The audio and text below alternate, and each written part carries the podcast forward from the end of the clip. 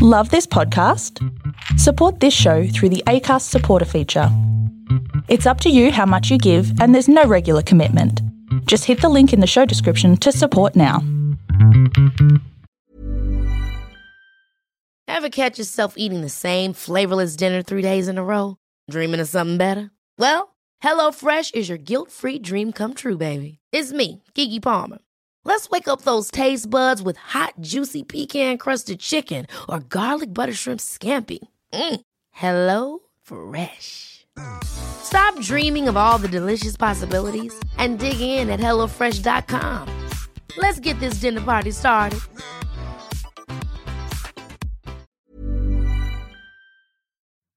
There is a story for everyone here because every story matters. Welcome, everyone, to the Storybox. This is the place to be if you are a lover of stories, learning new and interesting things, and if you want to grow abundantly. My name is Jay Phantom, and I believe it's my purpose to help you realize your worth and become the greatest and best version of you possible. I am grateful that you're here today. Now let's journey into the Storybox together and hear more about whose story will be unboxed today.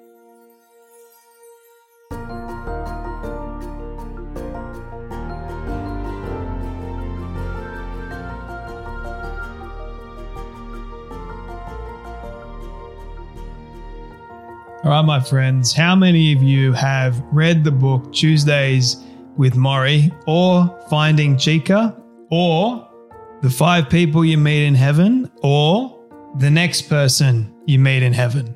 Today is a very special conversation for me. It is one that I have wanted to have ever since I picked up this man's book way back in 2016 that radically transformed the way that I should see the world. And this is a conversation that I'll forever hold dear to my heart, and for good reason. I have one of my favorite authors on the show today. For those of you that don't know who Mitch Albom is, he's the author of numerous books of fiction and nonfiction, which have collectively sold, and get this, more than 40 million copies in 47 languages worldwide. That is one heck of an achievement, and for damn good reason. He's a great, great writer. He has written seven number one New York Times bestsellers, including one of my favorite books of all time, Tuesdays with Morrie, the best selling memoir of all time, which topped the list of four straight years. Uh, it earned him award winning uh, TV film, stage plays, screenplays, a nationally syndicated newspaper column, and a musical, believe it or not. Through his work at the Detroit Free Press, he was included into both the National Sports Media Association and Michigan Sports Halls of Fame, and is a recipient of the 2010 Red Smith Award for Lifetime Achievement after best-selling memoir Finding Chica and Human Touch, the weekly serial written and published online in real time to raise funds for, for pandemic relief. His latest book that I highly encourage you all to go and get a copy of, it is called The Stranger in the Lifeboat. It's available everywhere books are sold right now, so definitely go and get a copy of that. Uh, Mitch also founded and oversees uh, Say Detroit, a consortium of nine different charitable operations in his hometown, including a non for profit uh, dessert shop and food product line to, ra- to raise funds for Detroit's most undeserved citizens. He also operates an orphanage in Haiti, which he visits monthly. Mitch Albom has such a great heart for people and, and helping. And it's evidently reflected not only in, in the work that he does in writing books, but also for the non for profits that he raises a lot of funds for. And if you didn't know the story behind the man that does this, all this incredible work, this is a conversation for all of you. He truly, truly is someone that I highly, highly respect and forever will. Um, it was a real privilege and an honor to actually get to spend time with Mitch. And I hope that you guys help support Mitch and his work by getting a copy of his book. If you haven't read Tuesdays with Morrie, I highly encourage you to go and do that as well. It is such a great book to read. Same with Finding Chica. I cried all the way through. Not lying. It is such a emotional read. Uh, and we do talk about uh, his inspiration for writing Finding Chica. Uh, spoiler alert, it's emotional. but anyway, my friends, I hope that you enjoy this conversation. If you do, please share it around to your friends and family. Let everyone know about this one as well. Also, my friends, uh, before you go, don't forget to subscribe and leave a rating and review over on Apple Podcasts.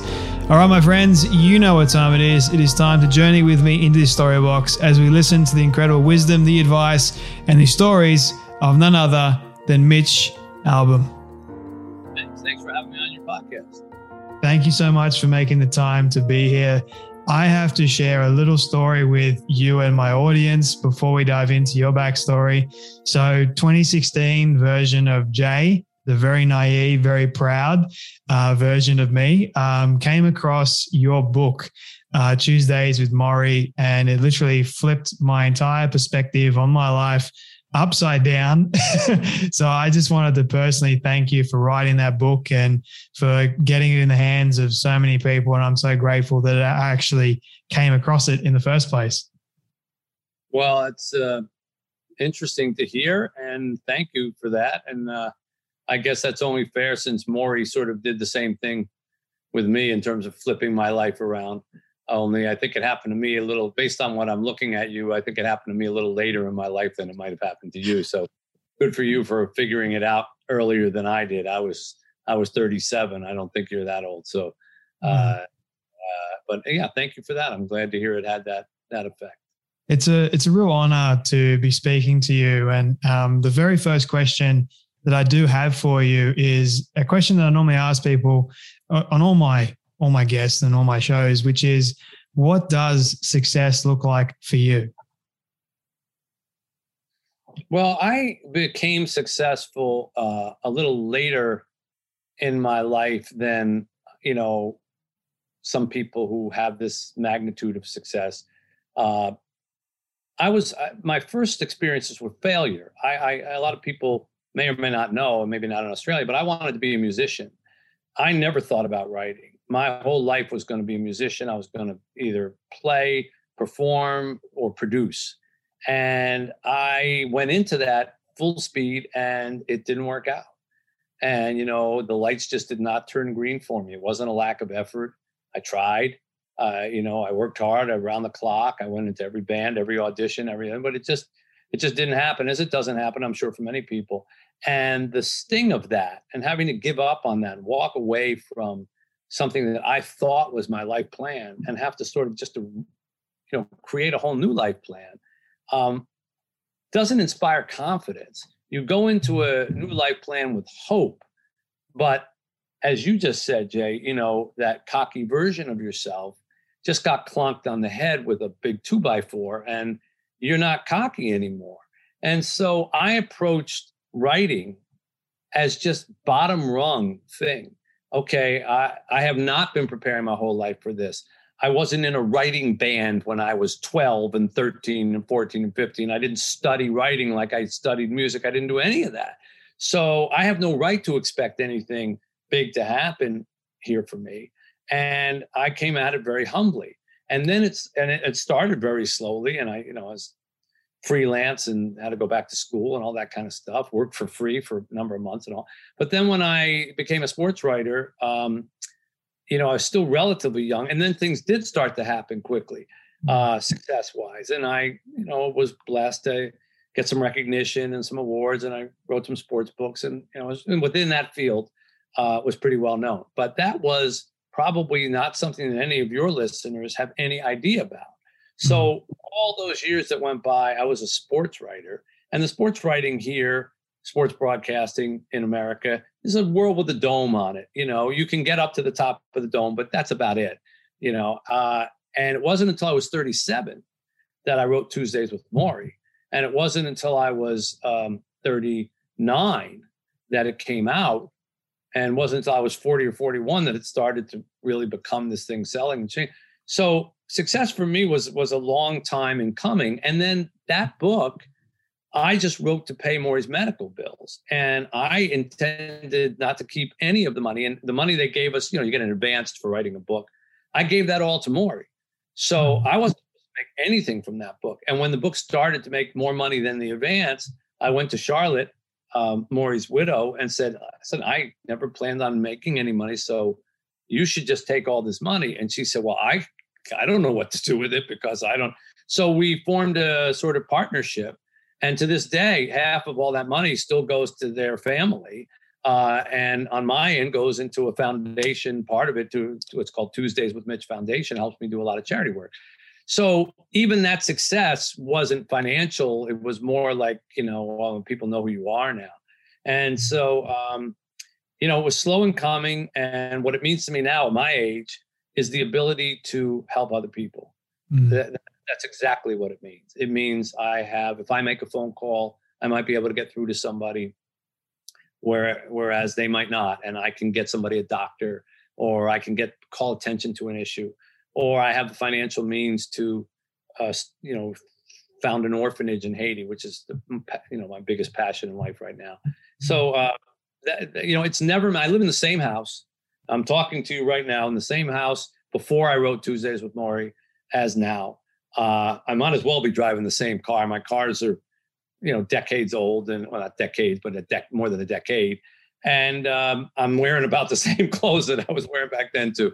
So it never manifested itself in anything material uh, to speak of, but it does enable you to um, do things that you want to do and that you're passionate about. Mm.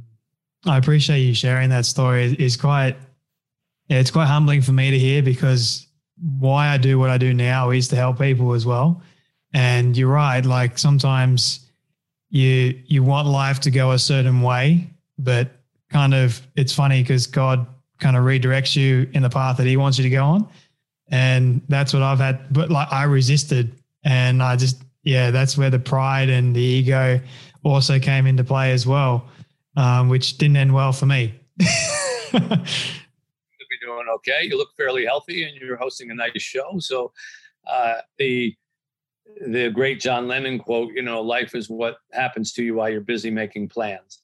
Yeah. You know, that has been the story of my life. And uh, almost every major thing that has happened in my life that has mattered the most has taken me by utter and complete surprise. Mm. Where do you find the inspiration to write the kind of books that you do write today? Well, it's probably the same place that I've always found the inspiration for my stories. I, I am inspired in nonfiction by people who move me mm-hmm. and uh, and the stories that I hear people tell. And I was always a kid that listened to stories. Uh, you know, it's funny when you analyze your life, Jay, and you sometimes you need to live long enough to be able to look back on your early life and say, "Oh, now that makes sense why I did what I did. But when you're in your 20s or 30s, you know, you, you haven't lived long enough to understand how those things are going to fit in. Mm. So what I mean by that, I every Thanksgiving, I used to sit at the table. Thanksgiving big holiday here, you know, big fa- feast, family feast, and we always had a really big one. All the relatives came, all my old uncles and aunts from the old country, and all that. And I look back on it, and after dinner was served, the, the old people started telling stories.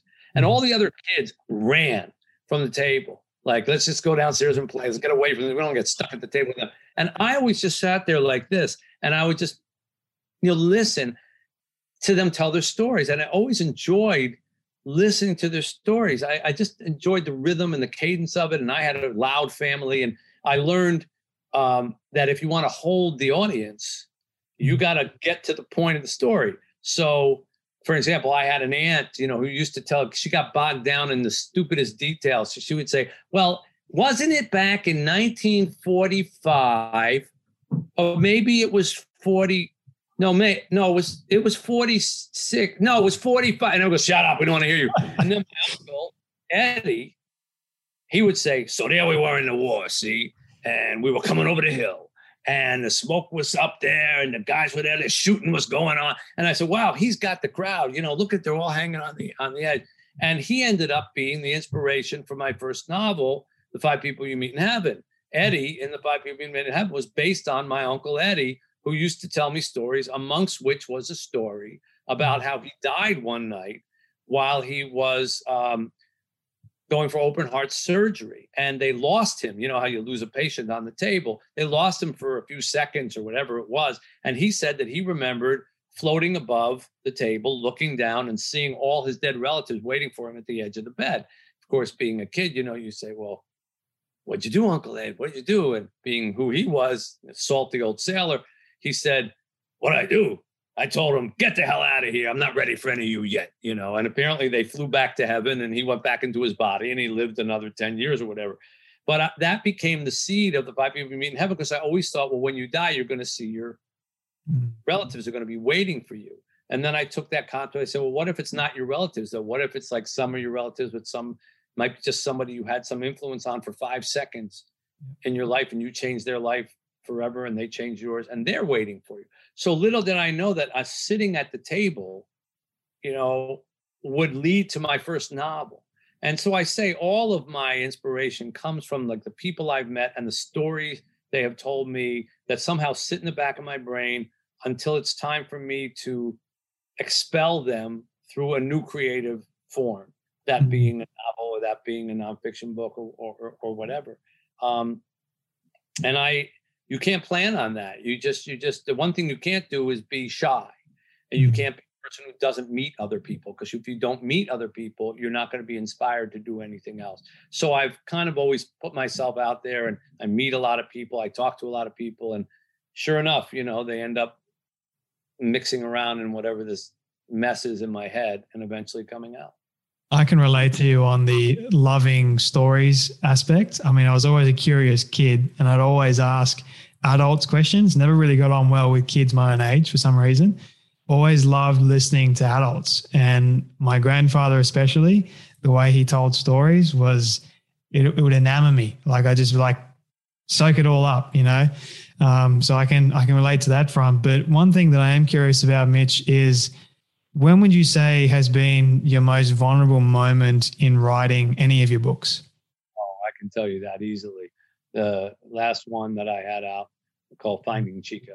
Yeah. Uh, hardest book I ever wrote.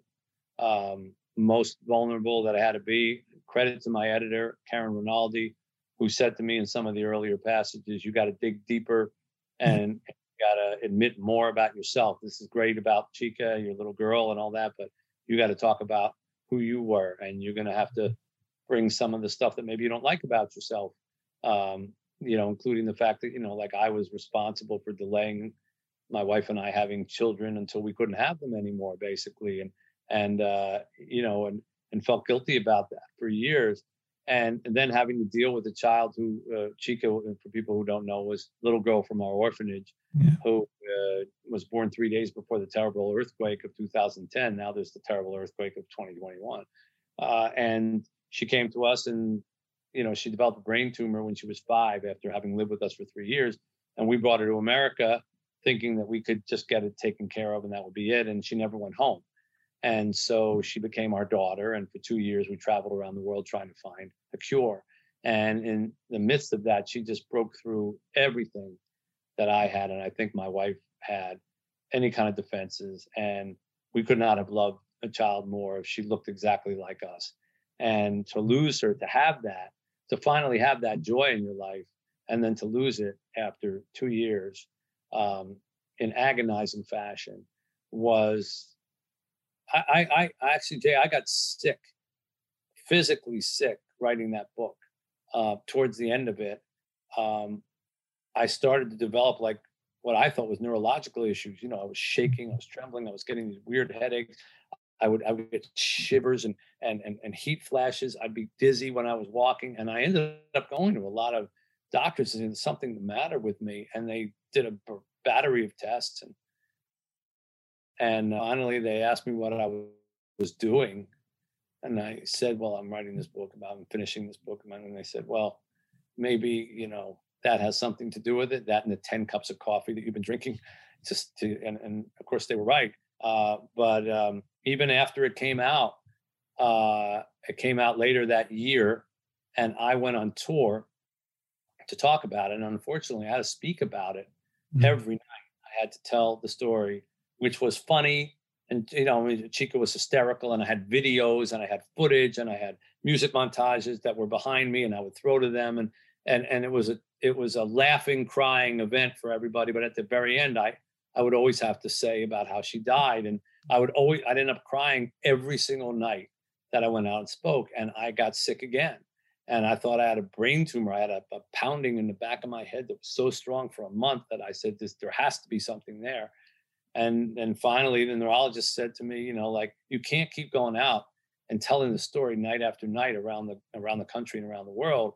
You you you know we know you want to do it and you want to you know spread word about the book but it's it's killing you. Mm-hmm. and uh, i had to stop. And then covid came and took care of that for me uh, which was maybe you know fate's way of saying you know stay at home. Uh, but easily that book most vulnerable most difficult I appreciate you being vulnerable again and sharing that because when I did read Finding Chica, it was an emotional roller coaster ride for myself. And then when we get to the end, I was like, no.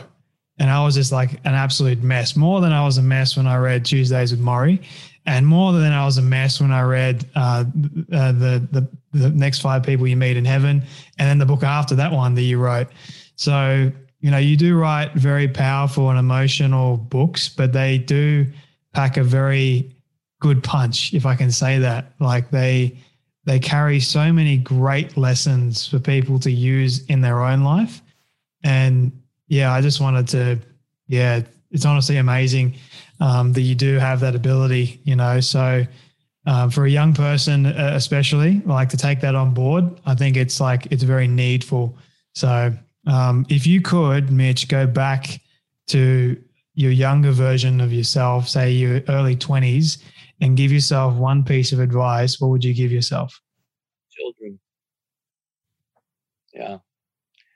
Uh, I think I thought for a long time that, you know, I was on a very fast career trajectory and, uh, and I just thought that I would lose the momentum, you know, if, if I stopped first to get married and second to have children. I I I lost the marriage battle eventually, but not till I was 37, mm-hmm. and uh, uh, had dated my wife Janine uh, for seven years, and I kept thinking, well, we can wait a few more years to, to have kids, and and then it was too late. And uh, given how big children are in my life right now, which they are the absolute dominant factor. Um, I spend more time with the kids that we have in our orphanage in Haiti and kids here in Detroit. I run charities here in Detroit too, but the Haiti thing is really where my heart is. I'm there every month. there sometimes two weeks out of the month. Um, and we've got 53 children that we raise there. And I've got a number of them are up here in the house with me now. And, and, and, and we've got four in university right down the road that are here year round and more coming every year. Um, and I would have liked to have been able to experience that with my own kids when I was young enough to tackle them. You know, now I, you know, I kick the soccer ball a little bit, but I say, they say, come on, Mr. Mitch. They call me, come on, Mr. Mitch, play basketball with us. I said, I really would like to, but I'm going to rip a muscle and then I'm going to be out for six months. And, you know, that's the older person talking you know, I would have liked to have seen what it was like as a younger parent. So I would have advised myself that. But I think everybody has something that they would go back to their younger self and say, do this or do that. Unless you've led a very blessed life um, or a very um, unaware one. Um, you know, that's, I remember reading once Mahatma Gandhi said a, well, you know, he said a million brilliant things, but one that doesn't get a lot of attention, but I, I always thought was really brilliant was they asked him, about some issue. I don't want it. And and when he said what it was, they said, "Well, that's different than what you said, you know, three years ago." And he and he said, "Well, I would hope that as I get smarter, I have different opinions about the things that I said before. I would hope I wouldn't answer the same way, or that would mean I wasn't growing." Mm. And I think that that's the way that I've looked at it too. You know, it's easy for you to ask me a question like that now, and easy for me to answer. But um, you know, that just shows you that life is growth and you mm. learn things as you get older. Probably if we do this interview 20 years from now, if God gives me 20 more years, and you say, if you could go back to the version that was the first time on the show, what would you advise yourself? I'd still be telling myself to do something differently that I didn't do. Mm. To be honest with you, I can't wait for that time. like, I think it'd be a, another great conversation. All for it. Yeah. Yeah. Well, I I know that our time has almost come to an end, but I really do appreciate you making the time. If you want to take a few more minutes. Thank you. I really do appreciate that. Your your new book. Sorry, what was that? I realize I've been doing a lot of the talking here. So no, it's, it's all good. I appreciate you actually doing a lot of the talking. Saves me having to do it, uh, which I'm not very good, good at. But um, you have this new book out called The Stranger in a Lifeboat. And it's basically so imagine if we called on God for help and he, he actually appeared. Uh, I want to ask you um, so, when in your life, when you least expected God to show up, that he has in a big way and has radically transformed who you are and your viewpoints on him? Uh, well, I'll split the question in half uh, because he showed up in my life uh, several times in the last few years. Um, but it didn't change my viewpoint on him because I think I had already come to a conclusion about it at that point and and the conclusion was that there is no telling when God is going to show up in your life. Um, you'll know after it happens. You know, it's like your parents used to say to you, you know, when are ready? I, you'll know when I tell you. You know, you'll know when are we going to get there? You'll know when I tell you we got there. You know, and God certainly has the right to say that to us too. But um, the first time was uh, well, not the first time. Uh, I, I I could probably go back I had a car crash when I was 20 years old that in every way, shape, or form should have killed me. Mm-hmm. And uh, I, I, I was in a car. I pulled out to take a left-hand turn, and then the traffic suddenly slowed. So I was stuck in the middle of the street. It was raining outside. I was on a, on a slope of a hill that was coming down. A big moving truck, a moving truck. You know how big those things are. Was coming down the hill and could not stop with the rain, and smashed right into me on the driver's side and I w- I didn't have a seatbelt on. I was a college student, and I got thrown across the uh, car, landed in the bottom of the uh, car well of this of the passenger seat, and I just remember hearing people, you know, and then got spun around, hit another car, spun around, another car, and I remember hearing people kind of walk into the car like in hushed tones, like, "Is somebody in there? Is he dead?" And I was fine. I was just crumbled. I had some cuts on my face from some broken glass, but I was fine. I got it and I walked back to college. And when I looked at the pictures, because they towed the car and they totaled it, and when they sent me the pictures, it was an accordion. It just looked like that, just up and down. And I walked away from it. And so I always thought, all right, there's a reason for that, you know. And and there have been many moments like that in my life. But when I went to Haiti after the earthquake, and was brought there. I'd never been to Haiti. I barely could find it on a map. I just kind of went on a, oh, I should help this guy out. You know, I should probably help him. I'll take him down there on, on a on a on a little plane that we arranged for. And then I came in contact with those kids um, who now, like I say, dominate my life. I ended up admitting, you know, 50 plus new children to the orphanage and take them in from under two years old. And they're going to be, you know, and then educate them all the way through. And they're going to be with us you know, through college and then come back. And I mean, they're going to be my life forever. I mean, I have dozens and dozens and dozens of children and then their children's children. Um, clearly, God was, you know, putting me in a place. And that's God for me. That's what God mostly does is he puts me in the place and says, okay, now let's see what you're going to do with this one, you know? Mm-hmm. And, um, and I, I get it. It's like someone is yelling, you know, go, you know, and, and I sort of say, it's my okay, you put me here. Now I have to do something about it. And I find myself always saying, I must be here for a reason. God's challenging me to now do something with that reason. Hmm. And that was probably the biggest one. There have been a few times I've had some run ins with some very serious illnesses that I've prayed to get out of, and um, and I have. Uh, and so I have to say that you know that comes from God as well. So and there'll be some more times coming forward, I'm sure. Uh, but I won't know them in advance, and I don't try to guess them.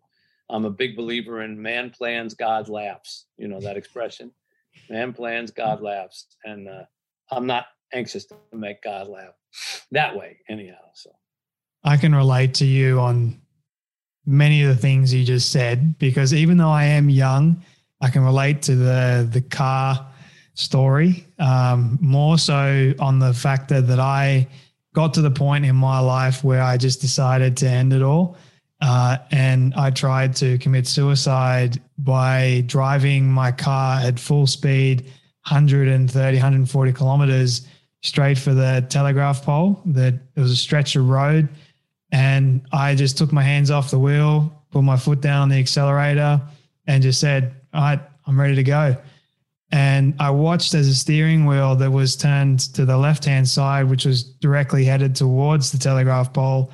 I watched it turn turn away back onto the straight path part of the road. I didn't even feel my foot come off the accelerator onto the brake, and my car came to a complete stop in the middle of the, the road. And I'm just sitting in there like, what in the world did I just try to do? And I broke down. So I I really do believe that God saved me in that moment and he said, I'm not finished with you yet. I have bigger plans in store for you. You may not understand or realize them at the moment, but I want to lead you there. Just trust me. It will be okay. Um, and yeah, my health as well. There've been many moments where I've almost died because of my health. And that's taught me to strengthen my faith in who God is. And you know, there were times that I did walk away from God because I got angry, I got frustrated, I got fed up.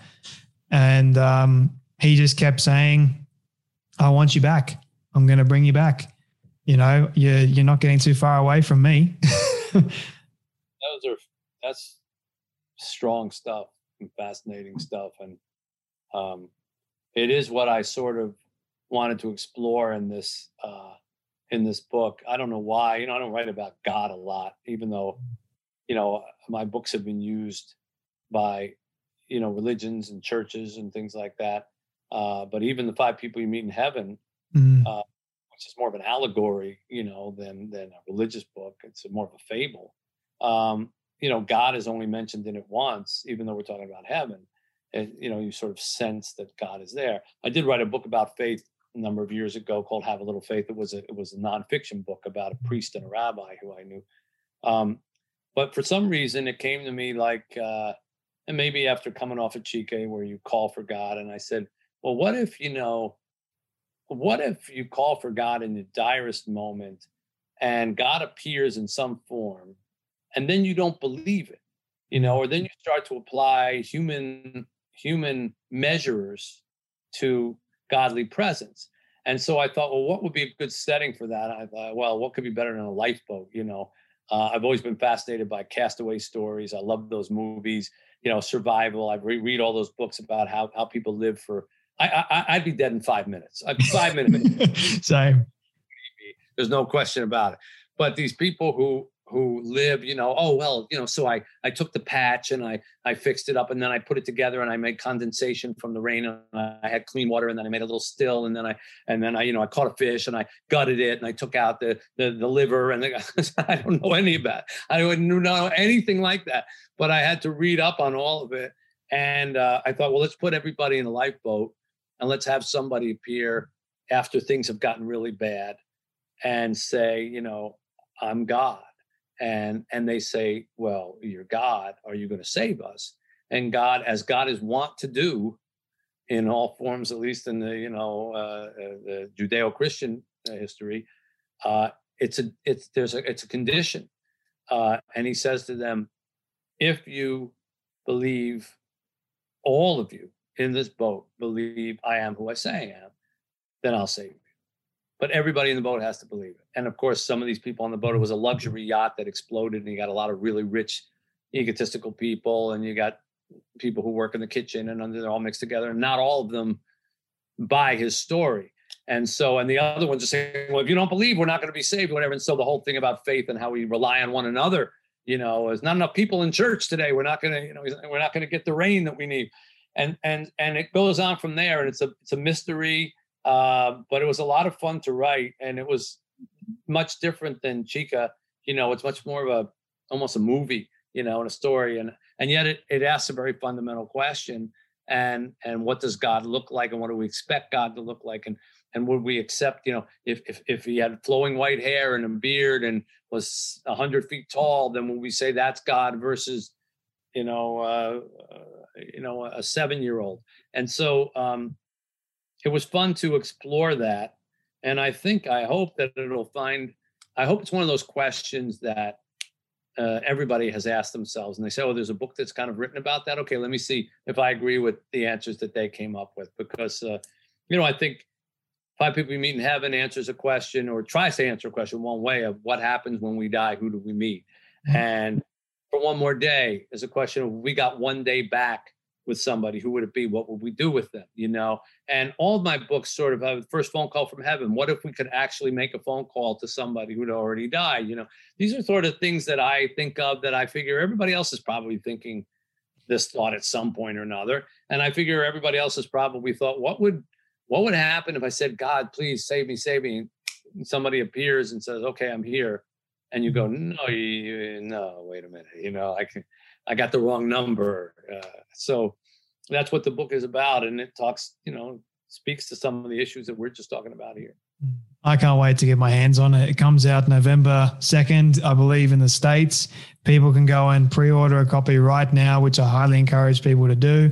If you have enjoyed this conversation so far, Mitch, I am mindful of your time. I do have two quick final questions, if that is okay with you. Uh, they'll be very, very short. This one is, uh, yeah, we'll see how we go. Uh, if you could ask a question to anyone alive or dead, who would it be? Why? And what question would you ask them? Anyone alive or dead? Anyone alive or dead? Uh, wow. Um, I guess, I mean, I could come up with a thousand answers, but I'll come up with one now. Uh, Morrie. Mm-hmm. And I'd like to ask Morrie, um, what do you think of all that has happened here? I mean, with everything that's happened in my career in many different ways and all the things about that book was the first one that catapulted me and and and uh, my name to any recognition, certainly to be heard of in Australia. And uh, but of course, it was Morrie who did it, not me. And so wherever I might be known, Morrie is better known, and Morrie has had a bigger influence. So I'd like to ask him, you know, what do you think of all this? And am i am i doing an okay job of representing you? Am i you know did i handle it right? You know am I, am I spreading the message that you sort of wanted me to spread? It, you know morrie never read a word of tuesdays with morrie not one word. I didn't start writing it until after he died. And i mm. always you know i guess first question i would think i would say is what'd you think of the book you know don't have a copy up here i have one right here and here I'll sit here while you read it. So I guess he would be my choice. Mm, wow. My final question for you, Mitch, is my all time favorite question I ask everyone at the end. It's a hypothetical one, but I want you to imagine with me for a moment that you've been able to reach the age of 100. All your friends and your family have decided to put together a film for you of everything you've ever said and everything you've ever done. Don't ask me how in the world they got it all. We'll call it magic for the sake of argument. But they've been able to get it and show it to you on your 100th birthday. What do you want that film to say and to show about your life? Uh, that I cared about other people more about more than I cared about myself, and that I, despite my flaws, of which there are many, uh, the people that I wanted to influence were influenced positively and not negatively. I wrote, I think it was in the five people we meet in heaven, but I wrote of parents once. I don't know what I was thinking. I was much younger then, but I wrote, All parents damage their children. Uh, and then that children are like panes of glass, and that sometimes you just get fingerprints on them, uh, but sometimes you crack a hole in them and can really ruin them. And I realize that's the truth of any adult trying to have influence on younger people, or maybe even a writer trying to have influence on his readers. And I would hope that whatever was reflected with all my mistakes, and I've made many, and all my flaws, that in the end, people who came in contact with me were positively influenced, or people who read my stories were positively influenced. They came out of them hopeful or inspired or thinking better of people than rather worse of people. It's the reason I don't write negative stories. It's the reason I don't write stories that just I know critics like it better when there are no happy endings, but that doesn't inspire me when I read a book. It just reminds me of how grim the uh, uh, the world can be sometimes, and there's plenty of grim to go around.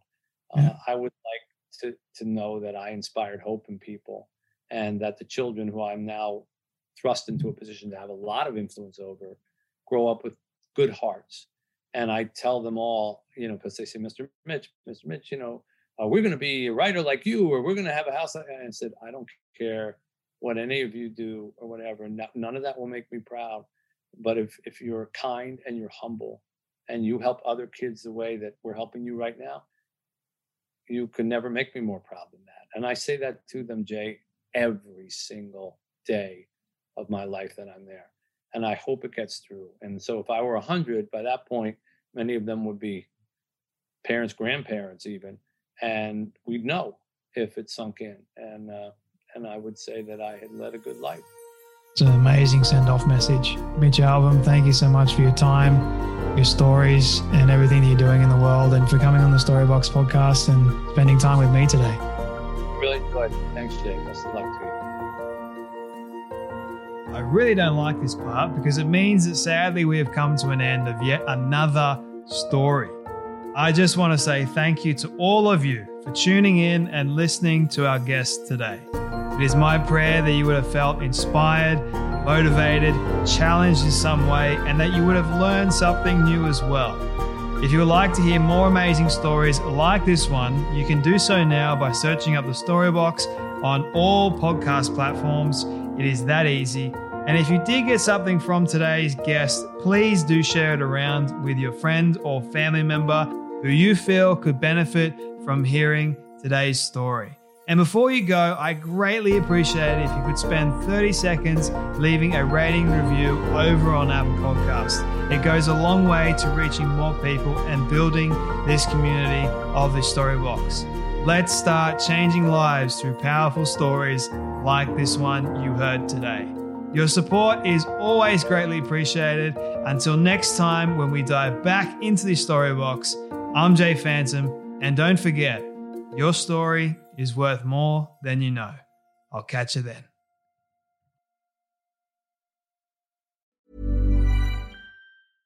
Imagine the softest sheets you've ever felt. Now imagine them getting even softer over time. That's what you'll feel with Boll and Branch's organic cotton sheets. In a recent customer survey, 96% replied that Boll and Branch sheets get softer with every wash. Start getting your best night's sleep in these sheets that get softer and softer for years to come. Try their sheets with a 30-night guarantee. Plus, get 15% off your first order at bollandbranch.com. Code BUTTERY. Exclusions apply. See site for details.